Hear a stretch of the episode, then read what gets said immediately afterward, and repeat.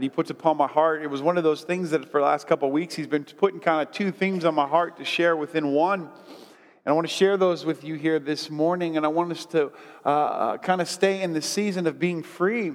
Uh, we entitled this sermon series, Free at Last, because one of the things that's a prayer for my church and for you and for your families is that the things that are holding you from freedom, the things that are holding you down, would truly be released in your life. That they would truly be for once and for all, because many of us might be in this room tonight and you've been carrying things for a very, very long time. You've been carrying some things for so long, they've actually become a part of you. That you don't really know what it would be like if you were really free from it, because there's almost this fear. They say that, that people become dispositioned to a certain fear so much that they cannot imagine what it would not be, what it would be like to live without that fear. Some of us may know that there are people who, they might have a critical spirit. They might have a huge critical spirit. And I've come to understand through many years of pastoral counseling that what I've come to the conclusion is this, is some people, they don't want to be critical, but there's a fear within them, that there is a fear within them to live any other way.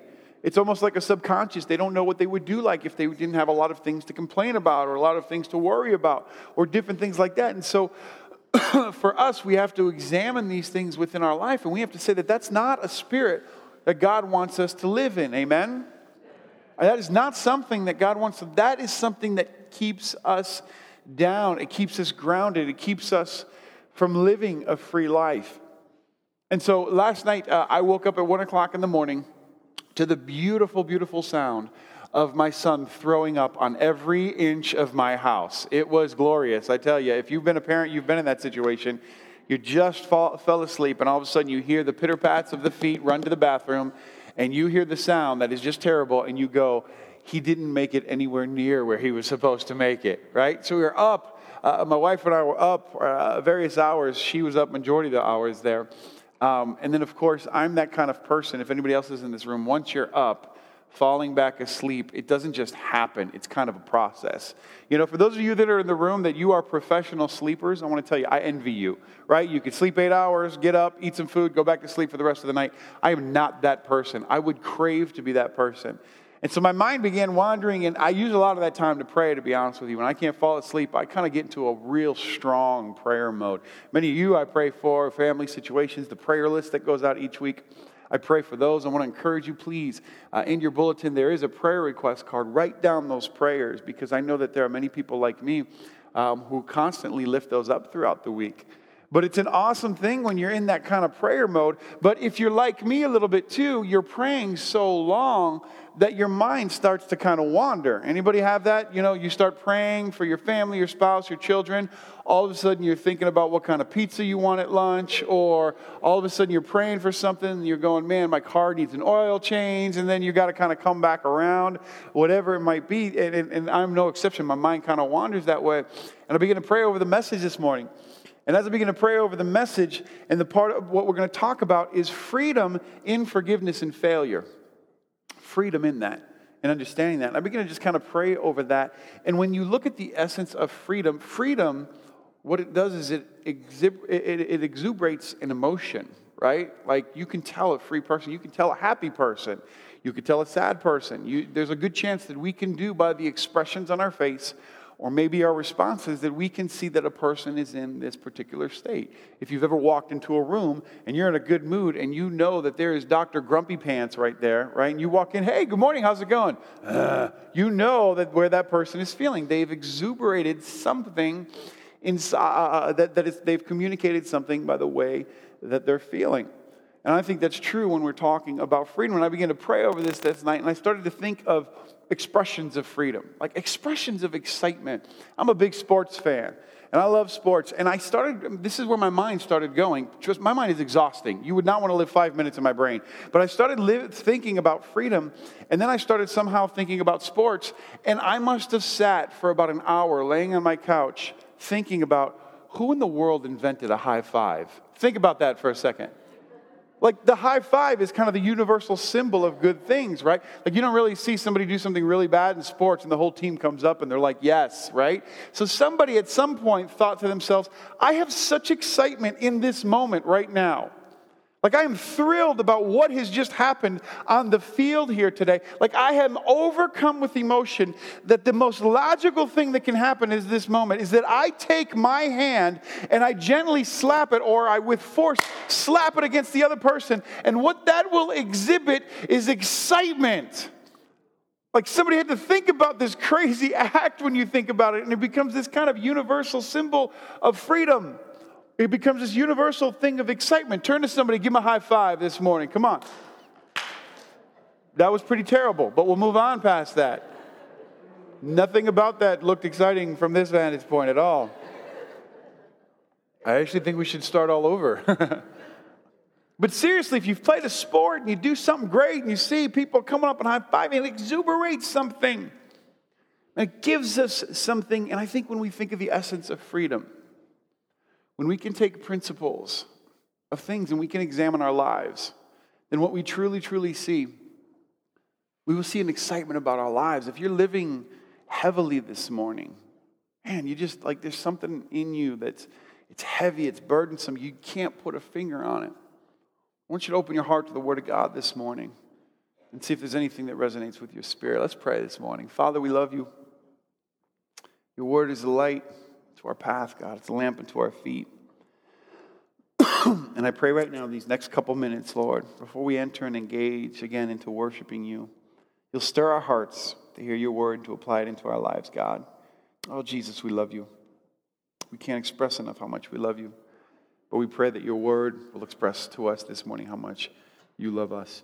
In Jesus' name I pray. Amen. Forgiveness is a funny thing.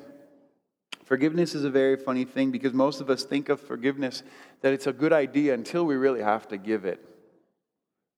We can justify why we shouldn't give it. Forgiveness means something like we can we can validate why we don't need to forgive and why we why we're vindicated in our anger towards one another and our lack of, of extending that olive branch of forgiveness. But it's funny because, you know, forgiveness, what it really comes down to, and if you don't remember anything else I say about this this morning, for true biblical forgiveness, it comes without limitations. It doesn't come with boundaries.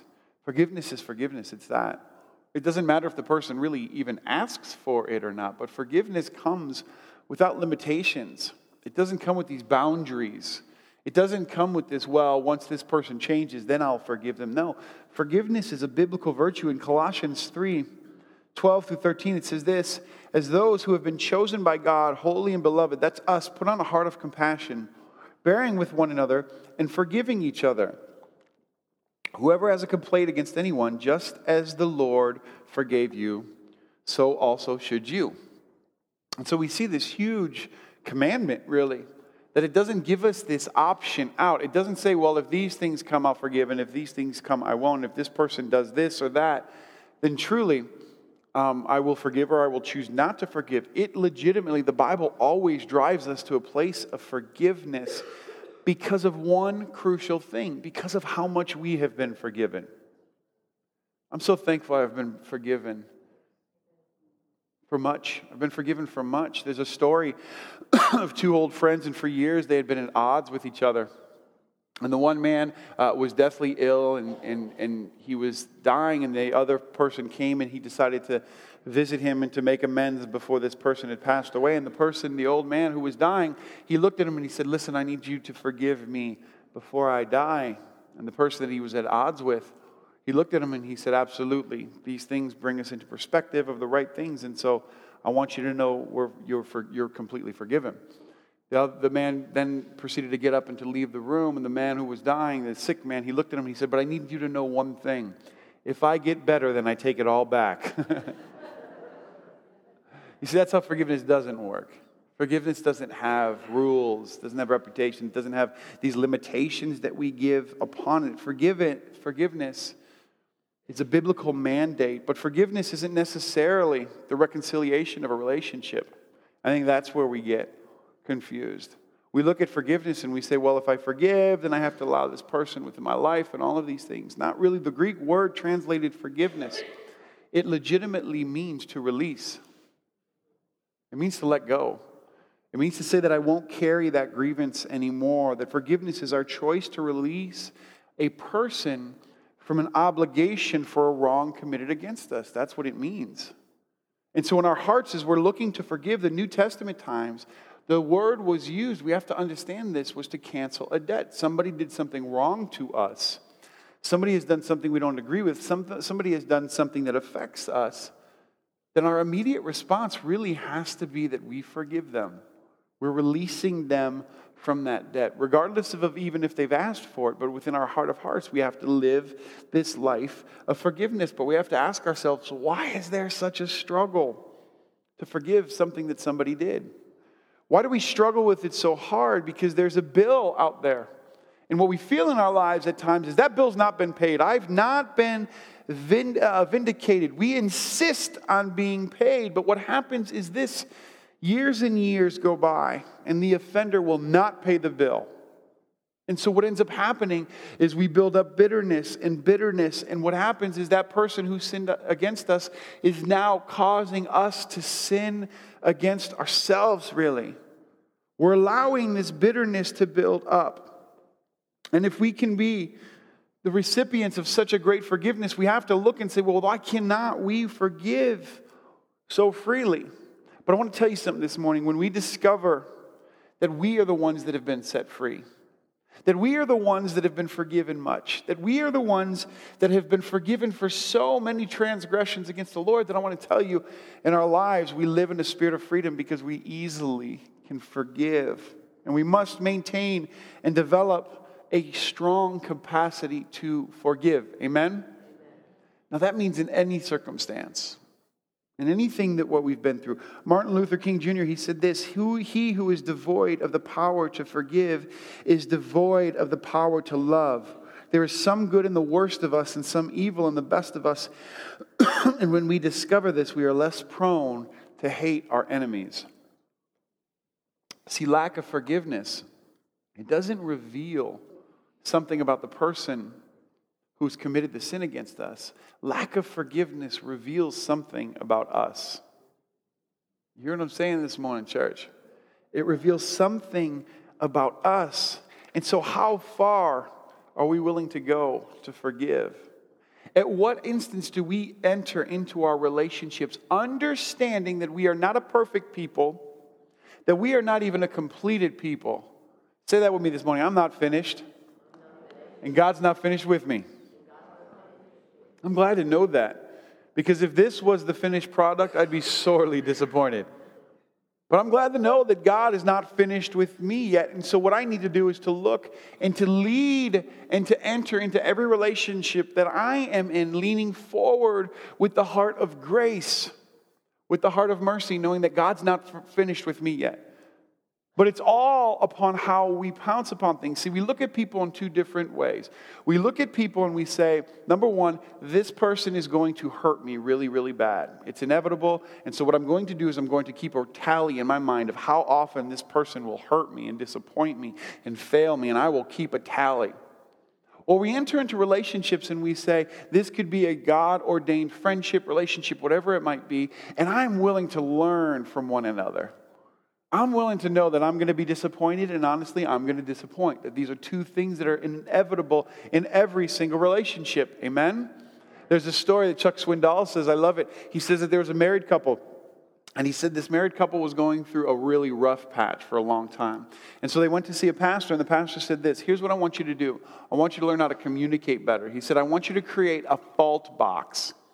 And what I want you to do is every time somebody does something that hurts you, every time that somebody does something that disappoints you, every time that that person does something, I want you to take and write it down and put it in that person's fault box, because then that's them assuming ownership that you did this. This is your fault here. So a month went by and they tested this theory. And at the end of the month, they got together, and the man opened up his fault box, and the woman opened up her fault box. And the man opened up his fault box, and he began to read slips of paper that said, left dirty socks on the floor, didn't take out the trash, didn't put the peanut butter and jelly away, didn't do all these things, and he had a pile high list of papers. And the wife opens up her fault box, and she pours it out, and she has Uh, a, a pile high of papers. And as she began to pull every one, the same thing was written on every single card. She picked up one and it read, I love you. She picked up another card, it said, I love you. She picked up a nard, and card after card, the husband simply put in and wrote, "I love you." I would dare to say that in that argument, the husband is the winner on that one. Well played, sir. But see, it's all about how we enter into relationships. Do we enter into relationships full of grace, or do we enter into relationships full of wrath? We're waiting for people to disappoint us. In our verse this morning in Matthew eighteen, twenty-one through thirty-five, it says this: "Then Peter came to Jesus and asked, 'Lord, how many times shall I forgive my brother when he sins against me? Up to seventy times?' Jesus answered, 'I tell you, not seven times, but seventy times seven. Therefore, the kingdom of heaven is like a king who wanted to settle accounts with his servants. As he began the settlement, a man who owed him ten thousand talents was brought to him. Since he was not able to pay, the master ordered that he and his wife and his children and all that he had be sold to repay the debt. The servant fell on his knees before him, and he cried this out, 'Be patient with me,' he begged, 'and I will pay back everything.' The servant's master took pity on him, canceled the debt, and let him go. But when that servant went out, he found one of his fellow servants who owed him a hundred denarii. He grabbed him and began to choke him. 'Pay back what you owe me,' he demanded. His fellow servant fell to his knees in the same way and begged him, 'Be patient with me and I will pay you back.' But he refused. Instead, he went off and had the man thrown into prison until he could pay the debt. When the other servants saw what had happened, they were greatly distressed and went and told their master everything that had happened. Then the master called the servant in. 'You wicked servant,' he said, 'I canceled all of your debt of your, uh, all the debt of your, yours because you begged me to. Shouldn't you have had mercy on your fellow servant just as I had on you?' In anger, his master turned him over to the jailers to be tortured until he should pay back all he owed. This is how my heavenly Father will treat each of you unless you forgive your brother from your heart." Now, this is a powerful scripture. There's a lot of lessons in here. One of the most lessons we learn here is true forgiveness. It really needs to go beyond any means of reasonable human limits. Human, in, uh, true forgiveness. In our passage, Peter asks Jesus how many times should he forgive someone who sins against him. And Peter, He goes he goes right for the perfect answer. It's like in, in, in when you're in Sunday school, when you're a little kid, right? And, and, and the children's pastor, whoever, asks the, asks the question, what do they tell you? If you don't know the answer, raise your hand and say, "Jesus." Why? Jesus is always the right answer. Peter kind of goes for that same thing here, where, where Peter comes in and he says, I, I know, is it seven? Should I forgive them seven? Why? Because seven is a perfect number in the Bible. You know, it says that in scriptures, and some rabbis went a step further, and they taught that three times, uh, uh, uh, three times was enough. So what Peter does here, in his little uh, cunning ways, he says, well, the rabbis are teaching that six times, roughly two times three, right, plus one is six, six times. So, so is seven good enough? Because that's a step above what we've been taught as children. And Jesus kind of turns Peter's marvelous answer upside down. He says seventy times seven. Literally, roughly, if you did the math, you're looking at four hundred ninety times per offense that you're looking to forgive. And Jesus, what he's trying to do here, he, he, what he's saying is, is to human ears, it's absolutely absurd. Peter's saying, I have a hard, hard enough time forgiving somebody seven times. Some of us have a hard time forgiving a person one time.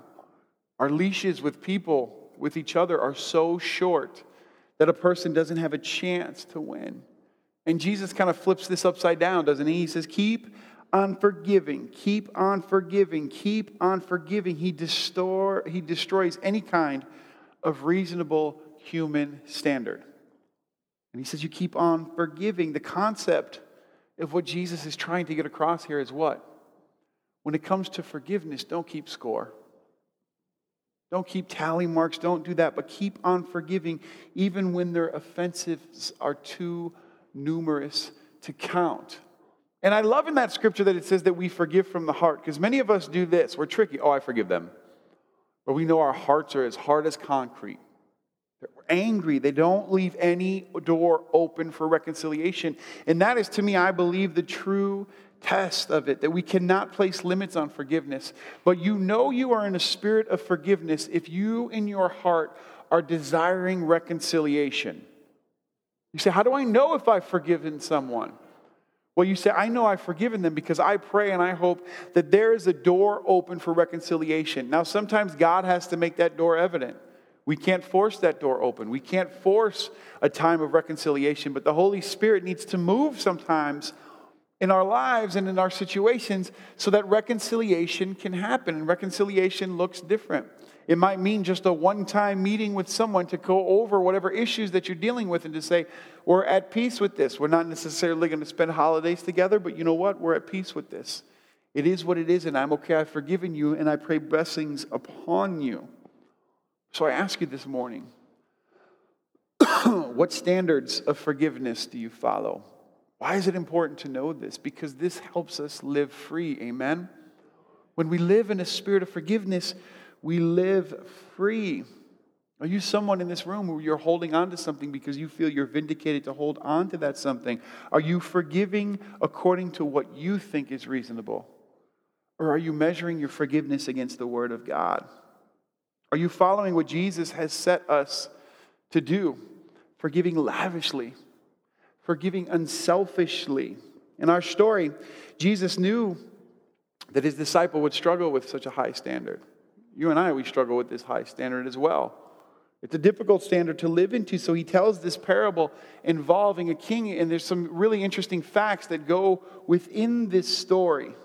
We see that how much did the servant owe the king at that point? Well, ten thousand talents. One talent was approximately six thousand denarii at that particular time, and a denarius was a day's wage, and ten thousand talents in this story would therefore be equivalent of sixteen and a half years' wages for ten thousand men. In layman's terms, that is billions and billions of dollars that this man would owe to the king. And what does he do? It doesn't say that he just gives him grace and allows him to pay it back. The king says that he, the, the, the word says that he forgives it. He forgives him of it. What's the moral of the story within this parable Jesus is talking about?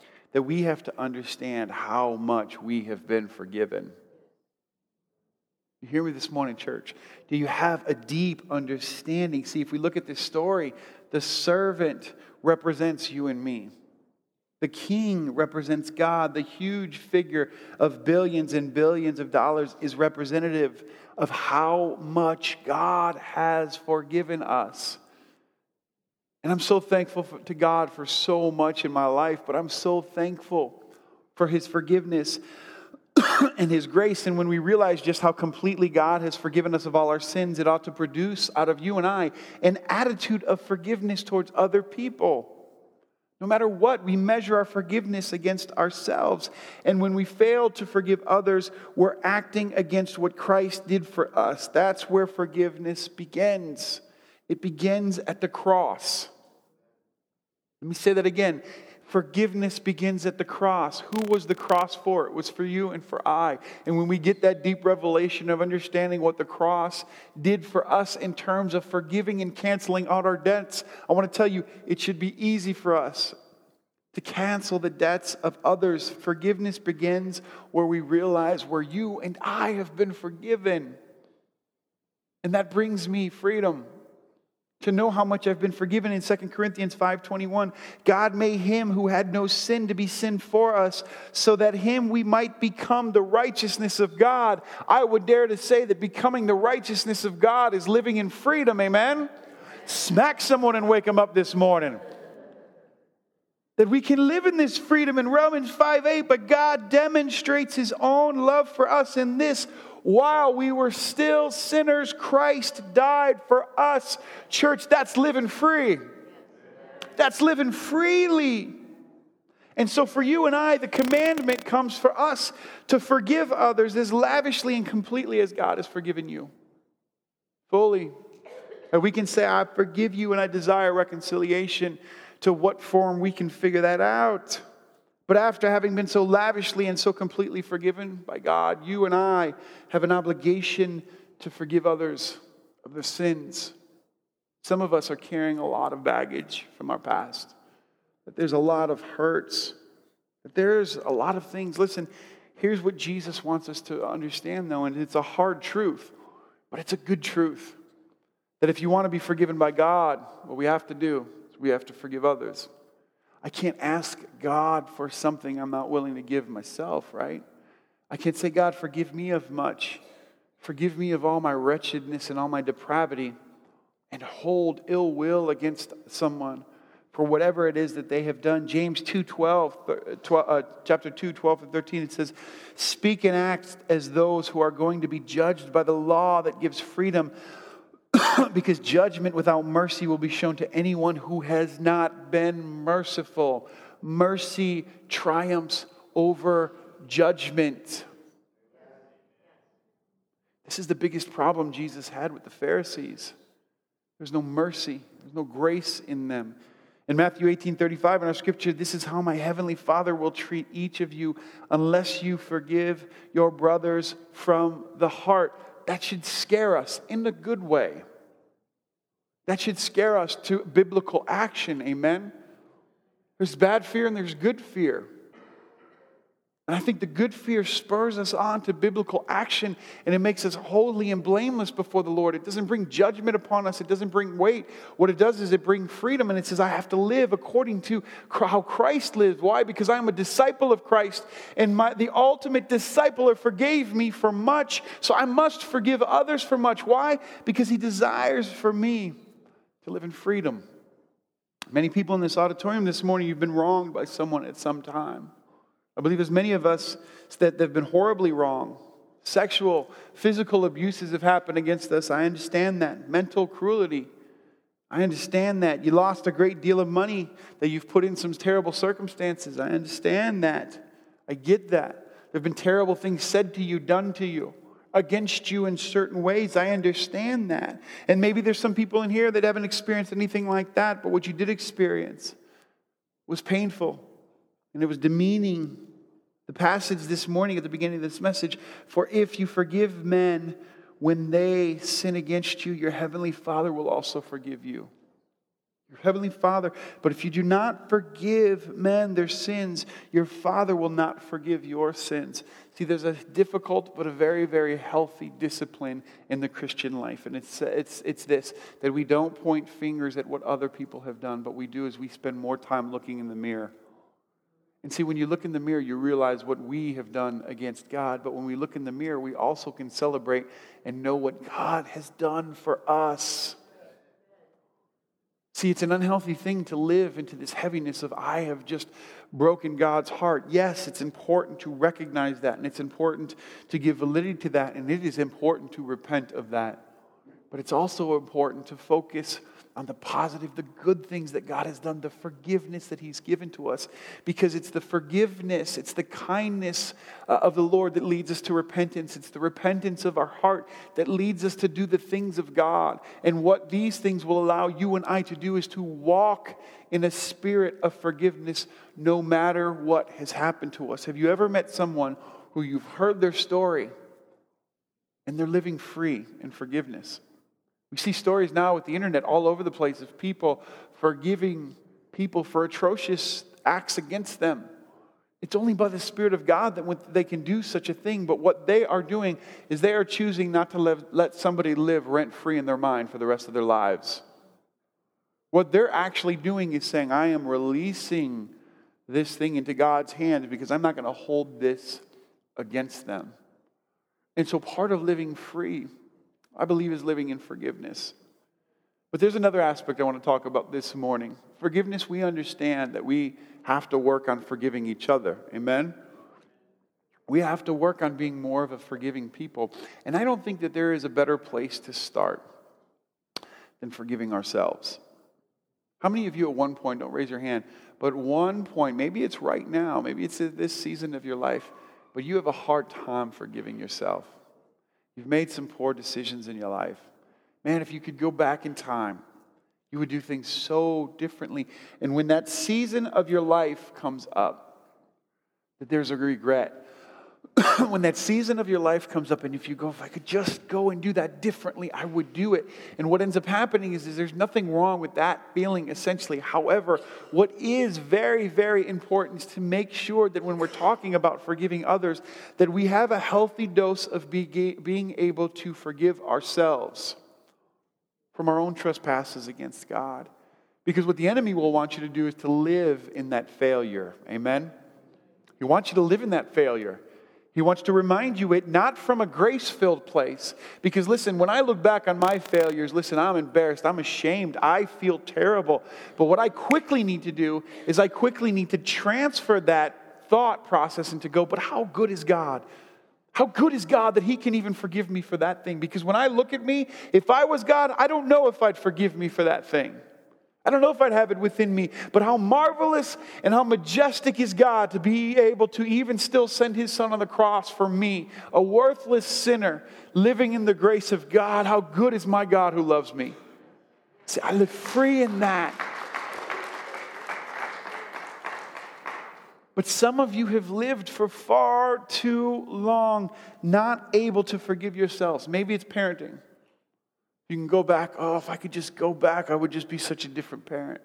I would do things different. I look at my kids now, and I'm disappointed at myself because I should have done this and this and this and that. Maybe it's your career, and you go, I didn't take this opportunity to do it, and I feel I invested in this poorly, or, or I spent too much time doing this when I should have done this. And there is just a cloud over you, and you've not been able to forgive yourself of your own failures. And I pray that the Holy Spirit releases you from that this morning. I pray that the Holy Spirit releases you from that. In Luke chapter five, there's an interesting story I want to look over for the next couple minutes before we spend some time at the altar. In Luke chapter five, verses one through five, turn with me if you would there in your Bible. It'll pop up on the screen, but I want to read this to you. And it came to pass that as the people pressed upon Him, talking about Jesus, to hear the word of God, He stood by the lake of Gennesaret.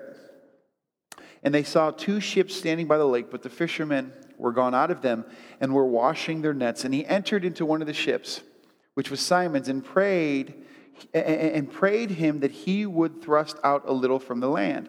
And He sat down and He taught the people out of the ship. Now when He had left speaking, He said unto Simon, launch out into the deep and let down your nets for a draught. And when Simon answering said unto Him, Master, we have toiled all night and have taken nothing. Nevertheless, at Thy word, I will let down the net. We have toiled all night and have taken nothing.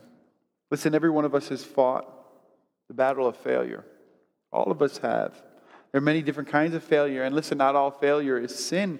Nobody wants to be a failure. Nobody wakes up in the morning and goes, how can I really fail today? Man, my goal is to really mess things up in a really bad way. But it's this, it's it's it's the path of life. We will fail, and there's a difference between experiencing failure and learning from failure, even if there's suffering in failure. There's a big difference, and actually a huge difference from all of those things in actually being a failure.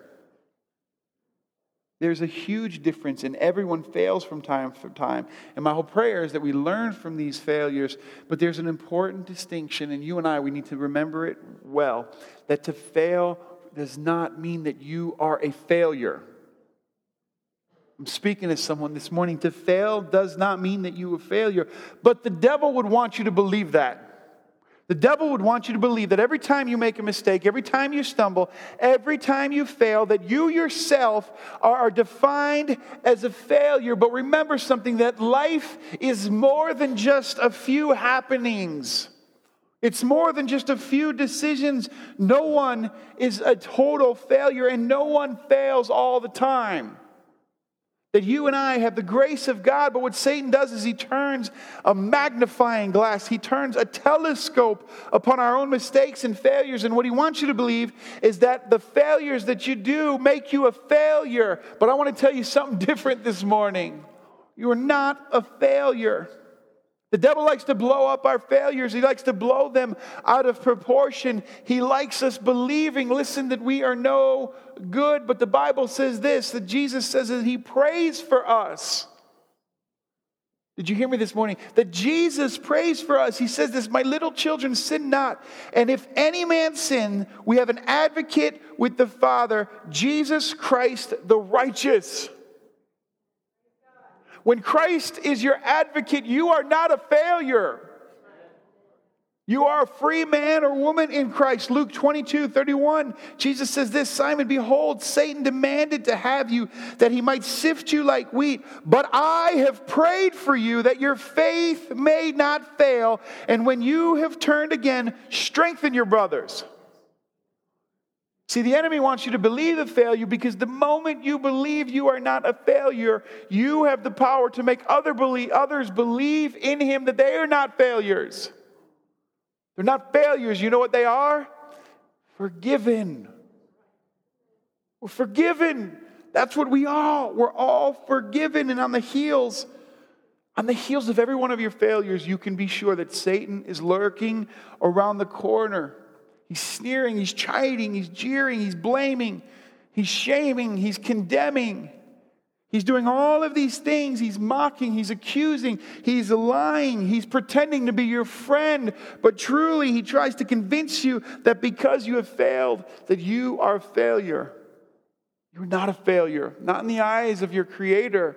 Not in the eyes of the God who has a plan and a purpose for you. But what you have to understand this is, if you fail at something, it is not a disgrace. You may think it is. Honestly, the closest people in your life, they may think that your failure is an absolute disgrace. You better believe that the devil wants you to believe that your failure is a disgrace. But Romans three twenty-three, not three twenty-two, but Romans three twenty-three, it says, powerful man for us, for all have sinned and come short of the glory of God. Who does that include? Man, me. Guess who else it includes? You. Guess who it includes? Us. It kind of levels the playing field when you think about it. We're all sinners. We've all fallen short of the glory of God. But failure is not a disgrace. Why? Because God's grace is bigger than our failures. God's forgiveness is bigger than our failures, church. Our biggest failures do not have to define us. There's a, there was a boxing champion, James Corbett, and when he asked, he was asked this great question. If you're a boxing fan, you'll understand this more. But it says this, what's the most important thing for a person to do to become champion of the world? And Corbett responded with this great, great quote. He says this, you fight one more round. You fight one more round than the other guy. You get up, back up. You fight and you fight and you fight. There are many illustrations in this world of many incredible people who've lived, who at one time in their life, they were deemed as failure. Walt Disney was rejected by the Kansas City Star. He was told by them, listen, you should give up this whole journalism thing. You should give up this whole uh, cartoon thing. I don't think you're going to make it very, very far. The first time Gershwin played the piano in public, do you know that they laughed him off the stage? Did you know that, Pastor Billy? They laughed him off the stage. Well, you know now, sir, okay? They laughed him off the stage. The very, very first time that he had ever played.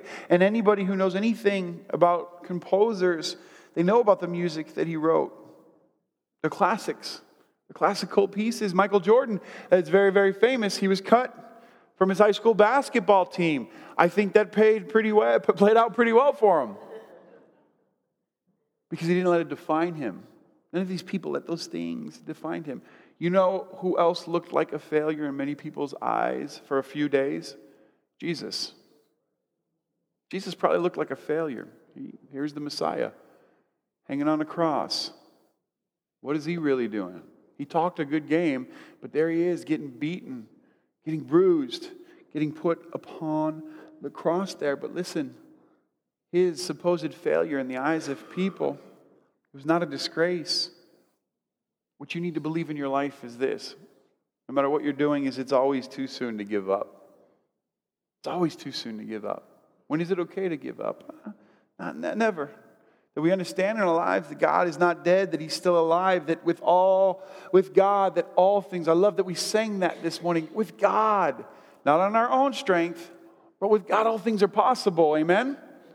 With God all things are possible. That He wants to lift us above our circumstances. That He wants to lift us above our decisions, our failures, above our mistakes, above our shortcomings, and set our feet free on solid rock. Who is He in Jesus Christ? He wants to set us solid. And no one, I believe this with all my heart. I heard this quote this week. I read it. No one is a failure who tries. No one is a failure who tries. That the only thing that is worse than a quitter is the person who is afraid to begin in the first place. The only thing worse than somebody who quit is the person who's just too scared to try because they're too scared to fail. I, I used to read a book uh, uh, in high school, and it was a little tiny book, and it was by Michael Jordan. And, and this book, what it was, was it was all of his failures. It wasn't his great statistics. It was all the free throws that he had missed in his career. It was all the game-winning shots. It was literally so defined of all the times that he dribbled the ball off of his foot, whether it be in practice or within a game or whatever. And the whole premise of the purpose was this. He said this. He says, I can deal with losing. What I cannot deal with is not trying. Some of us, we've been so crippled by our failures that we don't try anything anymore. We definitely don't try our hand at forgiveness. Why? Because we've reached out our hand to forgiveness and it's come back to bite us. And those bites hurt, amen? I understand that. But the hard truth, the difficult truth is this, is forgiveness in the Bible is not an option. Forgiveness in the Bible is a mandate. It's a commandment. Forgiveness of people. Forgiveness of ourselves. What we lean upon in these times is Philippians three fourteen. I press toward the high mark for the prize of the calling in God, in Christ Jesus. Christ Jesus, Paul doesn't sit here and say, I'll coast towards the mark. I'll hopefully just kind of make it to there one day or another. But no, he just says, I will press towards the mark of the high calling.